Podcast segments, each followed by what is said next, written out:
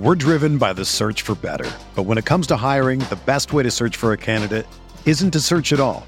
Don't search match with Indeed. Indeed is your matching and hiring platform with over 350 million global monthly visitors, according to Indeed data, and a matching engine that helps you find quality candidates fast. Ditch the busy work. Use Indeed for scheduling, screening, and messaging so you can connect with candidates faster. Leveraging over 140 million qualifications and preferences every day, Indeed's matching engine is constantly learning from your preferences, so the more you use Indeed, the better it gets. Join more than 3.5 million businesses worldwide that use Indeed to hire great talent fast. And listeners of this show will get a $75 sponsored job credit to get your jobs more visibility at Indeed.com slash BlueWire. Just go to Indeed.com slash BlueWire right now and support our show by saying that you heard about Indeed on this podcast. That's Indeed.com slash BlueWire. Terms and conditions apply. Need to hire? You need Indeed. This is the story of the one. As head of maintenance at a concert hall, he knows the show must always go on. That's why he works behind the scenes, ensuring every light is working, the HVAC is humming, and his facility shines. With Grainger's supplies and solutions for every challenge he faces, plus 24 7 customer support, his venue never misses a beat. Call click grainger.com or just stop by. Granger, for the ones who get it done. Experience. Experience. Mayo Experience. Mayo Experience. Experience. Welcome to the Pat Mayo Experience, the Tour Championship DraftKings picks preview and an attempt to break down the proper strategy of what's going to happen in this 30 man field with wonky DraftKings pricing. If you want to get into a draw for 20 DK dollars, here's what you do smash the like button for the episode, leave your DraftKings handle in the comment section, and you know, give me like a two line description of the strategy that you're taking this week in case Rick and I haven't thought of it and I look at it, I'm like, hey, that's a pretty good idea. I'm going to copy that one. So, I mean, you don't have to release all your secrets, but if you're spitballing something, leave that in the comment section. Boom, you're in the draw for 20 DK bucks, just like you are. If you rate on iTunes, five stars, subscribe to the podcast first, rate five stars, review it, DraftKings handle, something nice about the show. Boom, you're in that draw as well. No PME open this week on DraftKings because, I mean, I barely know what I want to do this week. I, I mean, I don't know what I want to do. Hopefully, after this conversation, I have a better idea of that, and you do too. And I do want to recommend that everyone, right now, if you become an annual member of fantasynational.com, uh, it brings you all the way through the Tour Championship next year. You get that full scope of golf. And I'm not going anywhere for the swing season. We're going to have DraftKings shows for every single tournament trying to win those big bucks. And as you may know, using those fantasy national tools, that the swing season can be uber profitable to find out the sleepers that no one else is on. That's how you learn about all these players that are up and coming, graduating from the web tour, or just starting their season off hot that you want to get on. It was extremely successful the last two years. I have no doubts that it's going to be successful for a third year in a row. So fantasynational.com, get it in you. Become a member today. Joining me on the line, someone who has created the craziest Excel sheet that I've ever seen, Rick Gehman at Rick Run Good from DFS. Uh, no, you're now. Are you at Rick Run Good or are you at DFS on demand now? Now I can't figure it out. Sorry, that's my fault. At Rick Run Good, the site is still DFS on demand. All right, so go there and check everything out. So Rick has been. Is this the most you've ever nerded out over anything in your life? Oh, maybe the match play's close. I nerd out over the match play and trying to figure out how to get the right guys from the what right uh, quadrants and all that stuff. But this is very close to that.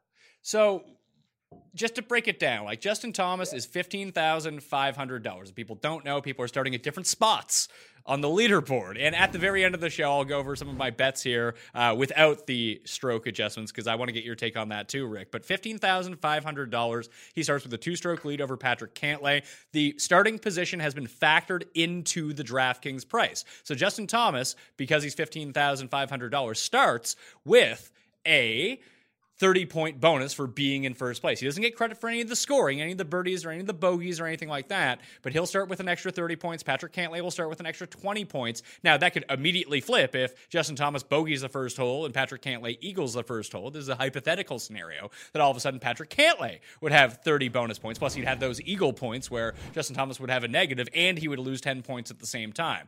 Uh, and then we scroll all the way down to like the bottom of the list, and we're not used to seeing players below $6,000, but that's what we have this week, and that's how you can construct your rosters properly. But you've ran a lot of algorithms on this, and I'm looking at your Excel sheet right now. Paul, do you want to bring up the Excel sheet just for a second so people can get an idea of this? If you're watching the video version, this is what Rick has created here.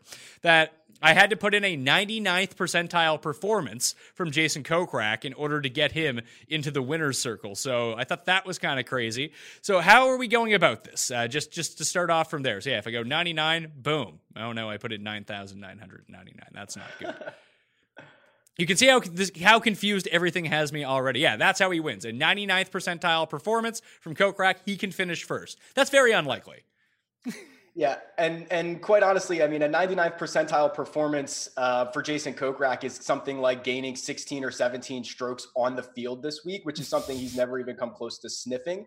And that also assumes that every single other golfer in the field plays to their average. Um, a lot of assumptions that we're making here. So I think we have to look at it two ways, Pat. Um, first of all, straight up to win, like like you're like to make a bet to win this. I, I, think there's probably only five golfers who can theoretically win this without some type of ridiculous outlier uh, or something very specific happening where the top four guys have like their worst tournament of the year, things like that. There's only probably five guys who can actually win the golf tournament.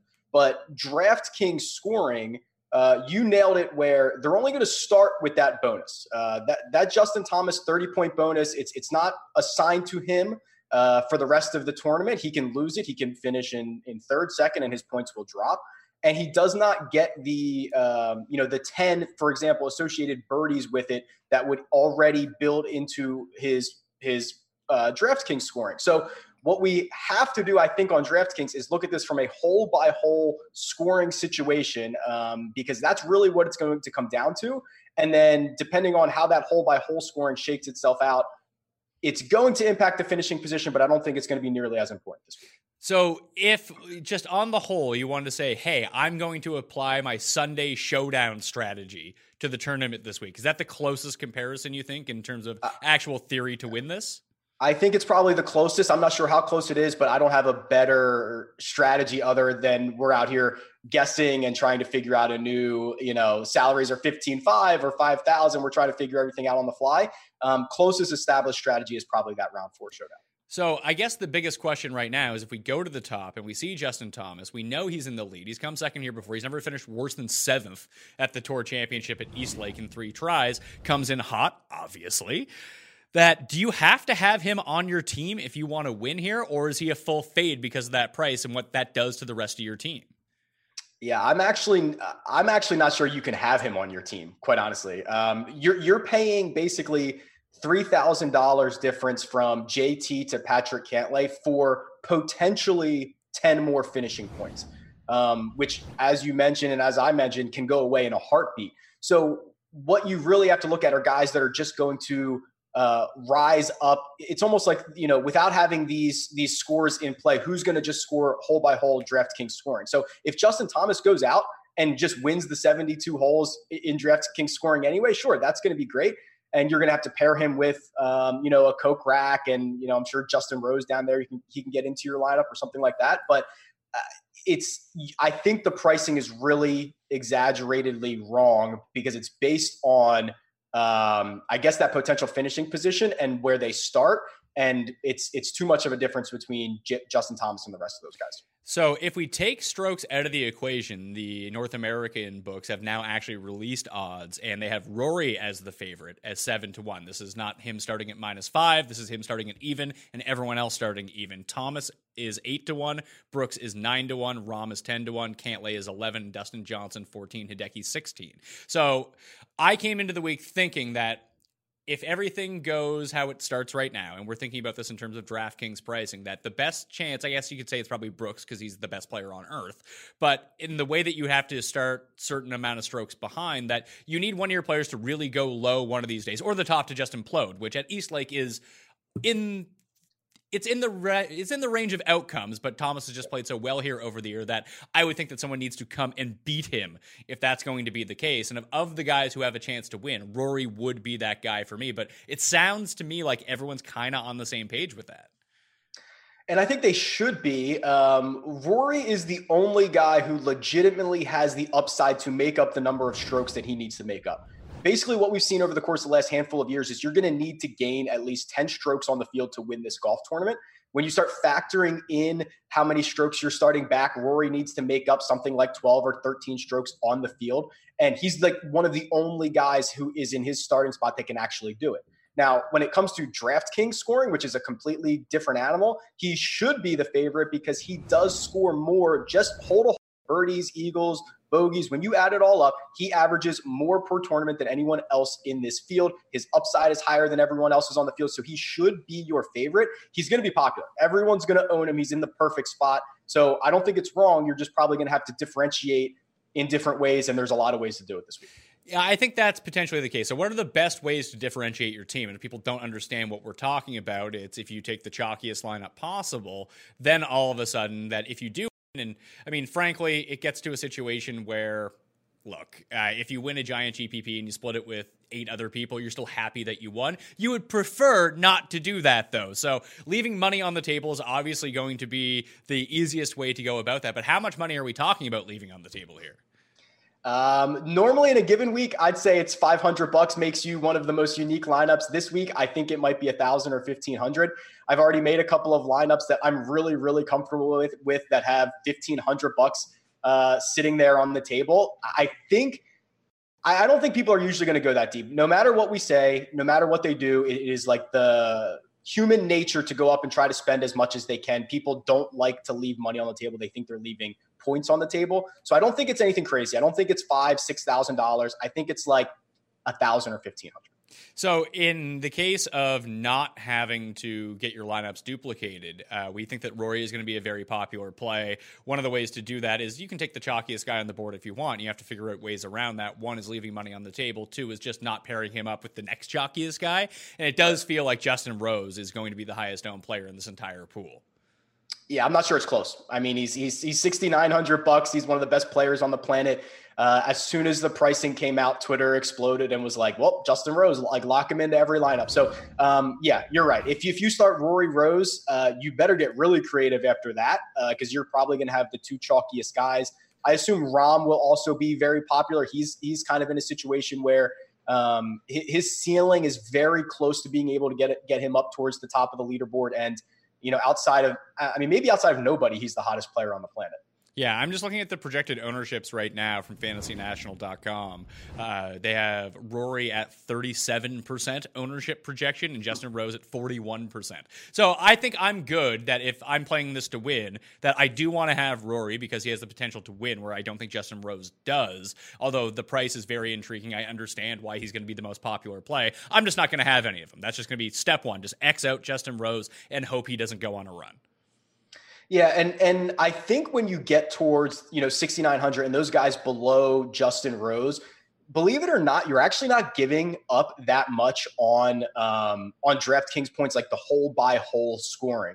Uh, these guys are all within kind of like five or seven points of a tournament, and if you look at upside, which is what you're trying to get when you're down there, someone like Sungjae Im, someone like even Charles Howell, even someone like um, Bryson, if you can kind of you know look past the last handful of weeks, they have higher ceilings than guys like Tony Finau do when it comes to um, hole by hole DraftKings scoring. So there are the, val- the the guys that you want to pair Rory with, or if you want to go down and get value, there's high ceiling guys down there that you can get to. So I think what I'm going to end up doing this week is basically pick four core guys, play them in every single lineup, and roll it out that way with a few other people sprinkled in, and then max out what I want to do in terms of salary cap. Maybe I set it like 4,900, uh, and I don't have any team that goes beyond that. And then if my core four do hit, that's the way that I want to play. Just in the field this small, I don't want to start taking different branches of different things. I think my four core guys are going to be Rory, Webb, Sung Jae, and I'll figure out the other guy. But those three, those are the three that I really want to roll with here. And like, I'm trying to look like, are you going to play anyone that's above Rory in the pricing? Do you think? Um, the one guy that I think is really interesting is Cantlay. Um, Cantlay, if if okay, so if we look at just like straight strokes gained and and where these guys currently stand, if if they played five rounds and everyone played to their average, Cantlay would win this thing, right? He would overtake Justin Thomas. Four rounds, it's really really close. I like that he only has to pass one golfer. When we start getting into these scenarios where you're playing Rahm, Rory, Webb. Um, obviously, it's a little bit different on DraftKings scoring, but when you're asking them to win a golf tournament, you're asking for very specific situations to happen where like five or six guys kind of implode or play below average above them, which is probably unlikely. So I do like Cantlay. I think he fits the. I think he fits Eastlake um, somewhat well. I think the course fit is fine. He's obviously been playing well coming in. He tried to chase down JT last week he's you get a three thousand dollar discount on him, and he's one he's a heartbeat away from from first tier and getting those bonus points. So he's probably the only guy that I'd consider above Rory, um, unless I was just sprinkling and trying to be really really contrarian, which I don't think I'm going to do. Well, if you want to try to find contrarian players on the list here, the ones that I'm seeing that are I mean, everyone's going to garner ownership. There's only 30 players in this field. So, like if you're at 15%, that actually makes you pretty low as in terms of this. So, guys below 15% that I have projected right now is Patrick Reed, who seems to be the least popular of all yeah. the expensive guys. Uh, Matt Kuchar coming in shockingly low. Uh, who else here? Gary Woodland, Mark Leishman, Abraham Ancer, Charles Howell, Chez Reavie, and Bryson would be the lowest ones that I can find uh, right now in terms of ownership projections. So out of those guys, Woodland's kind of interesting. Um, he has one of the higher ceilings out of the names that you mentioned in terms of DraftKings, the hole by hole stuff. He can get hot. Didn't he fire up the leaderboards last week on was it Saturday or Sunday where he was like eight under? He, he's like that showdown type of golfer who can get you the birdie bonuses, which are going to be incredibly valuable this week. He can he can um, you know uh, he kills par fives. It's it's it's upside that we're looking for. So if he's one of the lower owned guys, you know, someone like a Patrick Reed, I can't even find a way to roster him, even if you just call it chalk it up to ownership. Um, Woodland is the one that sticks out of the out of the names that you mentioned. Well, the funny thing about Woodland is he's been very like Jekyll and Hyde as it pertains to his approach game. And I really do think this is a second shot course. Like he lost two strokes on approach in the final round of the BMW and gained 3.4 the round before. Lost one uh, in the second round of the BMW, but his four rounds previous to that, he had actually gained on approach. So I think I'm going to add Woodland to the player pool as well, just to see how that ends up working out for me and building with the rest of my core. Because I like how that build starts to work. That allows me to take two middling guys or even pay up for one other or pay down like in that sort of construct i think with the players that i've lined out. Of the cheap guys like Reavie was really good through two rounds last week. Uh, then he was an absolute disaster on the weekend and cost me an awful lot of money because the rest of my lineup was really really good.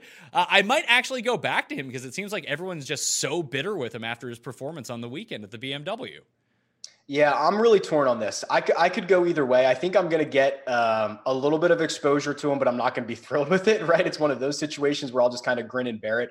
There's there's other guys here like Sung Jae will be really popular. He was like third in strokes gained total on the weekend, behind only JT and Cantlay last week. He was had a bad first round and really uh, played well the following three. But Reavie is interesting. I, I think that um, you know you're banking on that longer term form and the form that we have seen him go out and get a and then play for the first two rounds in. I'm not thrilled about it, but you'll you'll definitely have a leverage point. He's what fifty one hundred bucks. Yeah, he's 51. Glover's 52. Glover actually rates out really well. Of all the bottom end guys, he actually turns out to be the best. But what about someone like Charles Howell? An even 5K, not playing well whatsoever, but we get him back in his home state. He's an infrequent visitor to East Lake. He rarely ends up making the tour championship. But I think like skill set wise, like long term form and his like baseline skill set actually rates out really well for this course. Yeah, I think so too. I, I, I just don't like him compared to those other guys. I there's there's almost two two sets of guys that are uh, are playing this week. It's the guys that solidified their spot in the top 30 and kind of limped to the finish, which I think Charles Howell did. And there's guys that played themselves in, like Lucas Glover, like Jason Kokrak, who you know, even Louis, who had to, you know, make birdies on Sunday, had to play well over the course of the last couple weeks to get themselves in here. Um, I'd prefer to go with those guys, the ones that have have, have shown it in uh, really high pressure situations over the course of the last handful of weeks, instead of guys that have kind of limped here, or guys like an Abraham Ancer who, you know, had one really high finish that that got him into the position where he's at right now, and he's probably looking around like, oh crap, like like now what? Um, those are the types of guys that I'm avoiding Ancer, Reed, and then the guys that limped in.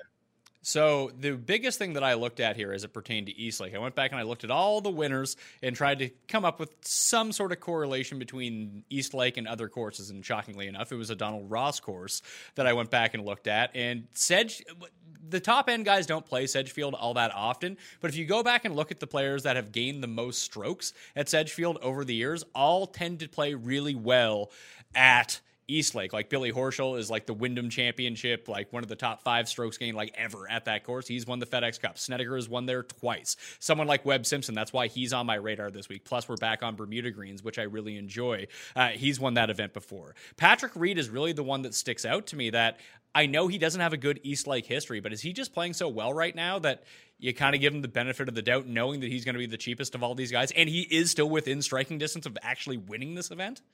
He is within striking distance but if if you actually go look at what he's going to need to do compared to like his long-term form he's going to have a pretty he's going to need like a, a 90th percentile finish which we've seen him do once but it happened to be like 3 weeks ago at the Northern Trust right? So you're you're basically asking him to go out and have like the second best tournament in the last 18 months after the first best one was like 3 weeks ago. I don't know how likely that is. I think because he thrust himself towards the top of this leaderboard um, by winning the Northern Trust, he's now kind of I don't want to say he's like wasted it, but he's he's now priced accordingly. I'd like to see him if he was if he was starting at two under or or one under. I'd almost like him more because I know his salary would uh, would would would look at that and it would be a lot cheaper. So it's just it's just too much for me. I don't think he really has a realistic chance of winning this golf tournament. So I'm to say Eastlake Sedgefield, Heritage in the Players Championship, just looking at sort of the track record from the Wyndham Championship as well. So Webb has won the Players, played okay at Eastlake. He has one, two seconds at the Wyndham and a win. Uh, Jordan Spieth has won at uh, Eastlake. He has a runner-up finish uh, at the Wyndham Championship. Who else here? Bill Haas has a runner-up at the Wyndham Championship. He's won Eastlake before as well. Like I mentioned, Billy Horschel is another one. Snedeker's won that tournament twice. Played really well at the Players this year. So I, I think that's the route that I'm I'm going to go. There does seem to be a, very specific type of player who tends to do well with this course year after year. Yeah, I, I like Webb. Um, Webb is one of these guys where if everyone just plays to their average, he's going to move up on the leaderboard. The guys above him, whether it's whether it's Abraham Ancer, who is actually starting at minus four with him, um, Kuchar's kind of you know struggling a bit right now by his standards. Webb's a guy. If you just play four rounds and everyone plays to his average, he's going to be moving up the leaderboard. So he kind of has a little bit of built-in safety for me. I, I suspect he's going to make uh, you mentioned he's going to be in your core, Pat. I think he's going to be in a lot of my lineups as well, just kind of as that plug and play safe option. I don't think I have to worry too much about Webb. I know he can compete in big fields. I know that he can show up and he's not going to kill me and then try to find ways to make lineups around that. I think he's a really good, just like safe plug and play. Uh, when I ran uh, my modeling on Fantasy National and my key stats I wanted to punch in this week, do you know who ended up coming number one over the past 24 rounds? It's surprising, but he has won a Players' Championship in the past. Uh, I mean, it's not Rory, is it? It's Adam Scott. Oh, Adam Scott. That's terrifying. I don't want to use that guy. No, especially uh, you know, it's it's the, the putter thing I think is a little overblown. I think he's obviously going to be using the flat stick. Um, I just think his his his ceiling is a bit capped at this point, right? Like if if if you if we were trying to find out who's going to finish like T11, Adam Scott's your guy. Um, probably maybe even a little higher than this because there's only 30 guys in the field. But I, I just don't see how he gets there. Like this is a big math problem that we're trying to solve, and there's very specific situations in which Adam Scott can fly up the leaderboard, and I don't really like any of them. Uh, I think that Brandt Snedeker is going to be incredibly popular, which I understand. He's won at this course before, coming off a nice finish last week, but he was such smoke and mirrors last week in how he actually ended up near the top of the leaderboard, chipping in on like three separate holes, gaining like five strokes putting in one of the rounds. That, I, along with Justin Rose, if he's the one who kills me, he's the one who kills me. That's fine, but I think I might be putting an X through his name as well. I think that's fair, and I think there's a um, a decent pivot in Paul Casey, who's I think only three hundred dollars more expensive than him, which I haven't heard a lot of anything around Paul Casey, and we've seen him get hot at times, right? And I'd, I'd much prefer a chasing Paul Casey, which is the situation that he's going to be in. Um, he had a he had a lot of he was on the coverage a ton for PGA Tour Live last week. Watched a lot of him. He was firing darts. He always gets in trouble a little bit. You know, obviously his putters bipolar. Um, but he, he, can absolutely throw darts, and we want to see him in a situation where he's got to make up five or six strokes, which he's going to have to do out of the gate. And I think he's a a guy in that mid seven thousands that no one's really going to be that interested in. Yeah, him and Kevin Kisner at sixty six hundred dollars uh, kind of caught my attention too. If I talk about the players and I talk about heritage, I mean those are Kevin Kisner courses. Shockingly, he puts better on bent than Bermuda, but he's a pretty decent putter. But the irons have been really good for like three months, and no one's really taken notice yet.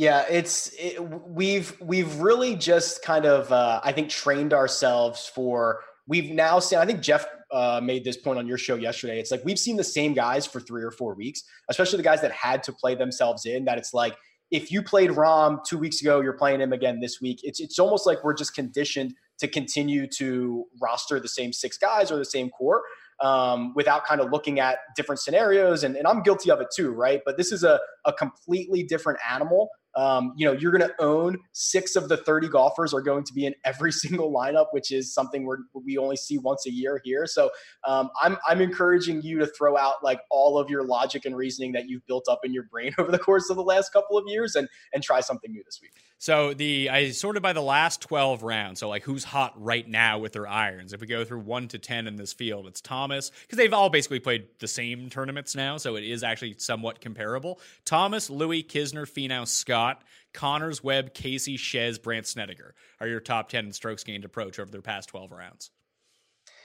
And uh, I wonder where, I guess maybe it's not that many rounds or not enough rounds, but I thought Kokrak had been playing well with his irons as, as well recently. Does he pop up anywhere? I'm looking for him here. Kokrak is number 21 over the past 12 rounds. But if you adjust him to like 24, he gets exponentially better. And he's really good with these longer irons. He plays these longer par threes really well. I don't know what to do with Kokrak. I feel like people are going to be on him because they want, like, I want to actively root for Jason Kokrak. He got in hmm. on the 72nd hole last week. He's a fan favorite. People want to see him do well. That that just sounds like a fate. It's almost like Corey Conners. Like anytime that you can get, anytime that you can play Corey Conners on like bent grass, play him. Uh, anytime that he's not on that, he's not going to play well.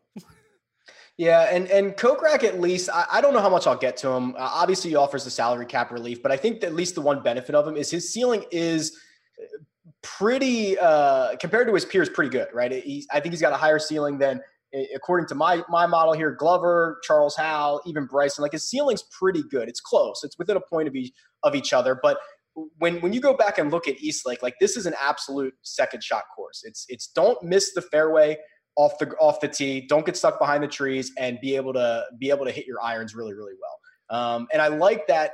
You know, there's some weeks that we can kind of discount hey, core stats or the regression model or anything like that. But this week with East Lake, it's it's been on the schedule for so long and it's almost always in the same conditions, right? We've seen the same score win this basically within a shot or two for the last like five or six years. I think we know what to expect from East Lake this week, which makes this a little bit easier when trying to find these guys that are going to be course fits. And if we look back at those comp courses that I had mentioned earlier, Kokrak was sixth at the Wyndham, he was 16th at the Heritage, and 47th at the Players. So he's played these types of courses. You could probably even throw Valspar into that mix too. I mean, Bermuda Greens, it's a longer, it's a shorter course by yardage, but being a par 70, it actually plays a lot longer than maybe people think it actually is. Yeah, and uh, I think I think those course comps are, are dead on, and and there's and I want to get your opinion on this, Pat, because there's a guy sitting there that um, we're I don't know how long into the show we're in, we haven't even mentioned yet. Dustin Johnson. Dustin Johnson. yeah. I don't know what to do with him, man. Like he's eighty four hundred bucks. We, we were going to talk about 29 of the 30 golfers, and we weren't going to mention Dustin Johnson, who's like, you know, one of the best players on the planet. Um, I don't know what to do with him either. I, I think that this is a situation. I think you and I have talked about this. Are you going to be early or are you going to be late? And I'm I usually tend to be early uh, and try to play these guys they pop, but really really concerned about DJ at the moment. Um, his his best strength, which is that off the tee game, has not been good. Um, I think he finally did gain strokes last week off the tee, but uh, he's had probably three out of his worst four rounds in the past 18 months have been like in the last six weeks. He's just been really, really bad off the tee. And when that's your one really legitimate weapon at a course that's going to require you to be so good, um, I'm really, really nervous about it. Yeah, so he ended up gaining at the BMW Championship 0.5 in round two, 1.3 in round three, 1.9 off the tee in round four. So the driving has come back, but the irons are suspicious to say the least. Lost 0.6 of a stroke round one, lost 0.3 of a stroke in round two, lost 3.1 in round three, and 2.5 in round four. Those irons, like, he just seems off. It's really strange because Dustin's, we always think of him like as a robot, but it seems like someone threw some like sand into his supercomputer or something. Like he can't get all four facets of his game on the same page, which is just so peculiar for him. Like everything that we project onto Dustin Johnson, like historically, and the type of player that he is, is essentially what Rory has been doing all year. Dude, Rory, the fact that Rory is starting this tournament in like five shots back. Uh, he, he's had the best year out of almost everybody. I know he doesn't have a bunch of wins to show it, but he's been unbelievable. Um, to go back to DJ, I think that you know he lost something like six and a half strokes on approaches last week, whatever that adds up to. It was the worst, the worst approach tournament I have in my database, which is like at least three and a half or four years long. So I, I don't know. I, do we do we call that an outlier and say, hey, he's going to bounce back? I mean, approaches is usually something that remains relatively sticky. I wouldn't expect him to lose six again uh, this week, but what if he loses two, or what if he only gains one? I mean, I think there's a, a real concern. And then, yeah, R- Rory is not human. He he's the robot.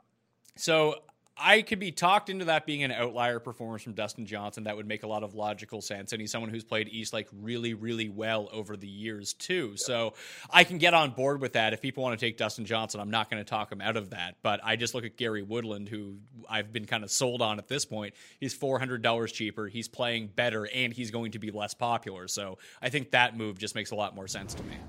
Yeah, I'm I'm interested to see what that Dustin Johnson number is. I mean, obviously name value goes a long way, but um, to stick him down there in the in the mid eights and and we kind of know he hasn't been great recently. I don't know what that number comes in at. Um, do you have it up there? Yeah, I have him as the highest owned guy of the 8K range. The only guy who's close is Tony Finau at 8,800 bucks. Like they're both at like between 22 and 28 percent. Where Woodland, I have projected between 10 and 15. Yeah, that's that's tough. When you get when you get a guy who's half the projected ownership, like Gary Woodland, as as you're indicating here, and in what might be a better situation, it might be playing well. It's it's really tough to kind of flip back and go to the other guy. So he might just be, um, you know, check. Uh, DJ might just be crossed off my list at this point. I, am going to be very. It's going to be very funny when we see the actual ownerships from some of these big contests, and they're just completely flat. Like there's no player over 25 percent, no player below 17 percent. It's like, oh, fantastic. and it's possible. I don't know how many lineups you've you've started to build already. Like you can basically make any lineup that you want. Even if you if you play JT, you play Justin Rose. Like you'll have to fill it out with with some of these guys down at the bottom. But what, like you can find hot guys down at the bottom, so you can make almost any lineup that you want. I, I, mean, I've made great lineups, like I mentioned, leaving 1500 on the table. I'm sure it's going to win the, you know, the 100 or 200,000 this week. So it's, it's kind of crazy what you can do. All right, let's talk odds without the actual uh, starting because that that's out here right now. Like I mentioned, Rory seven, JT eight, Brooks nine, Rahm 10, 11 for Cantlay, fourteen for Dustin, sixteen uh, for Hideki, eighteen for Scott. Finau's at twenty, so is Webb. I bet Webb, but I'm starting to think that maybe I should get on Gary Woodland. Gary Woodland's fifty to one straight up to win this event. I'm going to bet on that too. Those will be my two my two plays of the week. I think uh, Woodland that, at fifty and Webb at twenty because Webb is being offered at twenty based on his starting position odds. Like if Webb is good enough to come back and win this event starting six strokes behind or whatever he is, then he should theoretically just win outright too. I would think. Uh, one would think, I, and and to even have him, we haven't even kind of talked about this little narrative yet, but to have the guys that are going to be chasing from you know tee shot number one on Thursday morning and how that's going to change their their mindset. I, I don't know. I, I I don't even try to bother to get into these guys' heads and say, oh, they're you know he knows he's two shots back or he knows he's got to make up six shots. I don't even get into that But uh, to be able to get Webb Simpson, where you know he's got to kind of be foot on the pedal, um, and then do it without having the, the built-in strokes, like that's a that's a no-brainer. They're the same odds. Um, I'd like to, what's what's Hideki at? I thought I saw him at like 25. Yeah, Hideki's 16 without starting uh, strokes. That might be too low. He might have uh, he might have had his like 99th percentile performance last week. Yeah, and still couldn't win. Of course, I would have the. I, of course, I would have bet him to win last week when he has his best ever performance and still can't win. That's fantastic yeah. news. Yeah, and there, there's some guys down here that like, um, you know, without strokes, I, I really do think Rory is the guy here. I'm not sure it's that close. I don't know if I want to bet him at eight to one. I think it's a little short. Yeah, would, would, would you would you bet Rory seven to one with no strokes or eight to one with strokes? Rory seven to one with with no strokes or Rory eight to one with strokes? No strokes. No right? strokes. Yeah, that's what I'm thinking too. But I mean, I, I feel like there's a there's an angle on this I'm not seeing because uh, that that doesn't even make sense to me. Yeah, he's he's five back or he's not, and you're giving up one point. Yeah, sure. Yeah, that, that makes sense to me too. Uh, did, did you look at doing any doubles this week with like Hovland or people like Fitzpatrick and Stenson? I, I did a big one. I did Webb at 20 without strokes, Hovland, Stenson, and Scott McCarron. And uh, my $6 bet pays $100,000. Guaranteed okay, money. I, Free money. I tailed. I tailed a portion of that. I have not put in uh, any PGA doubles yet, but I have uh, Hovland, uh, Scott McCarron, and Henrik Stenson for like yeah, I don't know what it is. Like a four dollar bet pays out, I don't know, twenty six hundred or something like that. Yeah, I think I'm going to make those triples as well. The doubles, and I'll have Hovland Stenson, Hovland Fitz, and then I'll have the triple with McCarron on there with them as well. And I did bet Adam. I bet Adam Svensson fifty five to one. Just you know, I love w- Adam w- with it. So do I. And like, I went back and looked at the guys on the Corn Ferry Tour that have won this event, and it's like Hadley and Sang Moon Bae, like the the types of guys that Adam Svensson basically is. Yeah, exactly. The the tee to green guys who can't putt. Yeah. Um, uh, I don't know what was I going to say here. Uh, I, there there is something interesting with, and I, I think it's going to take kind of a year to shake out and see where. Okay, the the thing that I'm seeing on Twitter all the time is, oh, um, Sung Jae's you know eight you know nine shots back or whatever he is. Um, uh, he's going to fire at darts or fire at pins all week long, which is like I I guess that's true. But like, you know, things can go wrong when you fire. Like, there's a reason that not everybody fires at every single pin on every single shot. Uh, you know, leaving yourself with a 20 foot putt for birdie is a better situation than leaving yourself short sighted. So, like, that could backfire in a big way. You might see these guys at the bottom try to go pedal to the metal uh, right out of the gate, and they might just lose even more ground. Yeah, especially because of all the water hazards here. Like we saw Brooks fire a 78 in one of the rounds last year. That if you're just a bit off, whether it's off the tee or on some of these par threes, uh, that you're going to find yourself in the water and you're just absolutely cooked at that point. Yeah, so I'm I'm a little bit concerned about that when you're going to try to load up on guys at the bottom. Obviously, there's there's some that you can get to. I don't think you need to build lineups with, you know, three or four of them and and try to force your your your hand into into rostering JT. But um, that yeah that's that's the the nature of starting these guys over the course of a 10 stroke spectrum is going to i actually think it introduces more volatility at the bottom and introduces more stability at the top because i, I don't think there's guy i think those guys are going to generally stay at the top of the league all right. So, in conclusion, if we're doing this, we're not playing Justin Thomas, we're not playing Justin Rose, and I'm going to lock in Rory and Webb, I think, on every single lineup. What, what would be your, like, just cold note strategy here? Yeah, so I, I love that. Um, Rory and Webb, I think, are great. Um, I'm going to, when I get down to the bottom, I'm going to try to get guys with upside that have played well coming in, whether that's Lucas Glover, whether it's Sungjae Im. Um, I will be avoiding the guys that are like Patrick Reed or Abraham Ancer who vault up the leaderboard uh, with one good uh, one good start recently. But but I'm I'm focusing my attention strictly on all of these guys who can make a bunch of birdies in a row. I do like Gary Woodland a lot now that you brought him up. He's that perfect kind of Sunday showdown type of player. Yeah, so I'm going to probably lock in Gary Woodland along with that too. Kisner, Sungjae Im, I have a lot of interest in. I'll try to make my decision down at the bottom as it pertains like Reavie or Glover or Kokrak, which one of those guys fits the rest of it. And you had mentioned Casey as a potential low owned guy too. Yeah, I think I think Casey can just get hot. Um, you know, we've we've se- we've seen him do it at times, right? I mean, I don't know how you want to define hot. Um, if you want to go back and look at, I mean, the PGA Tour lets you look at like um, birdie streaks, or I think they have a holes under par streak, and and how many times they've done it this season, like that might be a good place because finishing position this week, um, it's going to fluctuate so much. And it's not, you know, the difference between a couple of spots might be one or two points. Um, but like the birdie streaks are going to be critical. The, you know, any round under par, all that stuff is going to add up in a big way. So if we can find these golfers who can get you the streaks, um, who can get you, I don't know if there's four rounds under 70 out there this week, but things like that are really going to probably uh, differentiate the the winning lineups from everybody else. All right. Rick Gehman at Rick Run Good on Twitter. DFSOnDemand.com is the site that you need to go subscribe to right now and check out all the golf info. You'll be back during the swing season to break down these golf tournaments for DraftKings, but until then, pimp what you got going on. Yeah, I mean it's it's all golf all the time now. So uh, the season the season doesn't stop for us. If you want the spreadsheet that Pat showed, um, my latest my preview video on YouTube, there's a link in the description. You can download it, play around with it. Uh, just going through and revamping and improving all of the tools for next season. I've got a lot of ideas up here in the brain that I'm going to put onto paper, so it should be a lot of fun. All right, Rick, thank you so much for your time. Thanks for coming on all season long, and we'll talk to you very soon. I'm Pat Mayo. You can follow me at the PME on Twitter, Instagram, and Facebook. Subscribe to the Pat Mayo Experience audio podcast. If you do that, review it five stars. DraftKings handle something nice about the show. You'll be in a draw for 20 DK dollars. Got a lot coming at you football wise over the course of the next week. So get ready, strap yourself in, and feel the G's because Jeff Feinberg will be in studio. The Cust will be on the line. We got win totals. We got DraftKings strategy. Jake Ciely will be on to update all the rankings. More football content than you can handle. So check all of that out and share the show around. We need more. We need more people watching so they too can have poor advice. Then you can stop watching. You get two people to subscribe. You can stop watching. That's a deal I'll make with you. All right, Pat Mayo.